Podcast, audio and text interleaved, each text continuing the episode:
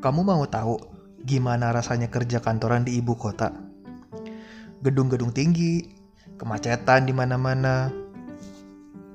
Di sini kita akan dengerin curhatan para teman-teman karyawan dan setiap minggunya akan selalu ada cerita baru, teman-teman karyawan baru dan semoga bisa menjadi inspirasi, bisa menjadi referensi dan pastinya bisa menghibur teman-teman semuanya. Stay tune terus ya di podcast ini. Podcast Curhatan Karyawan.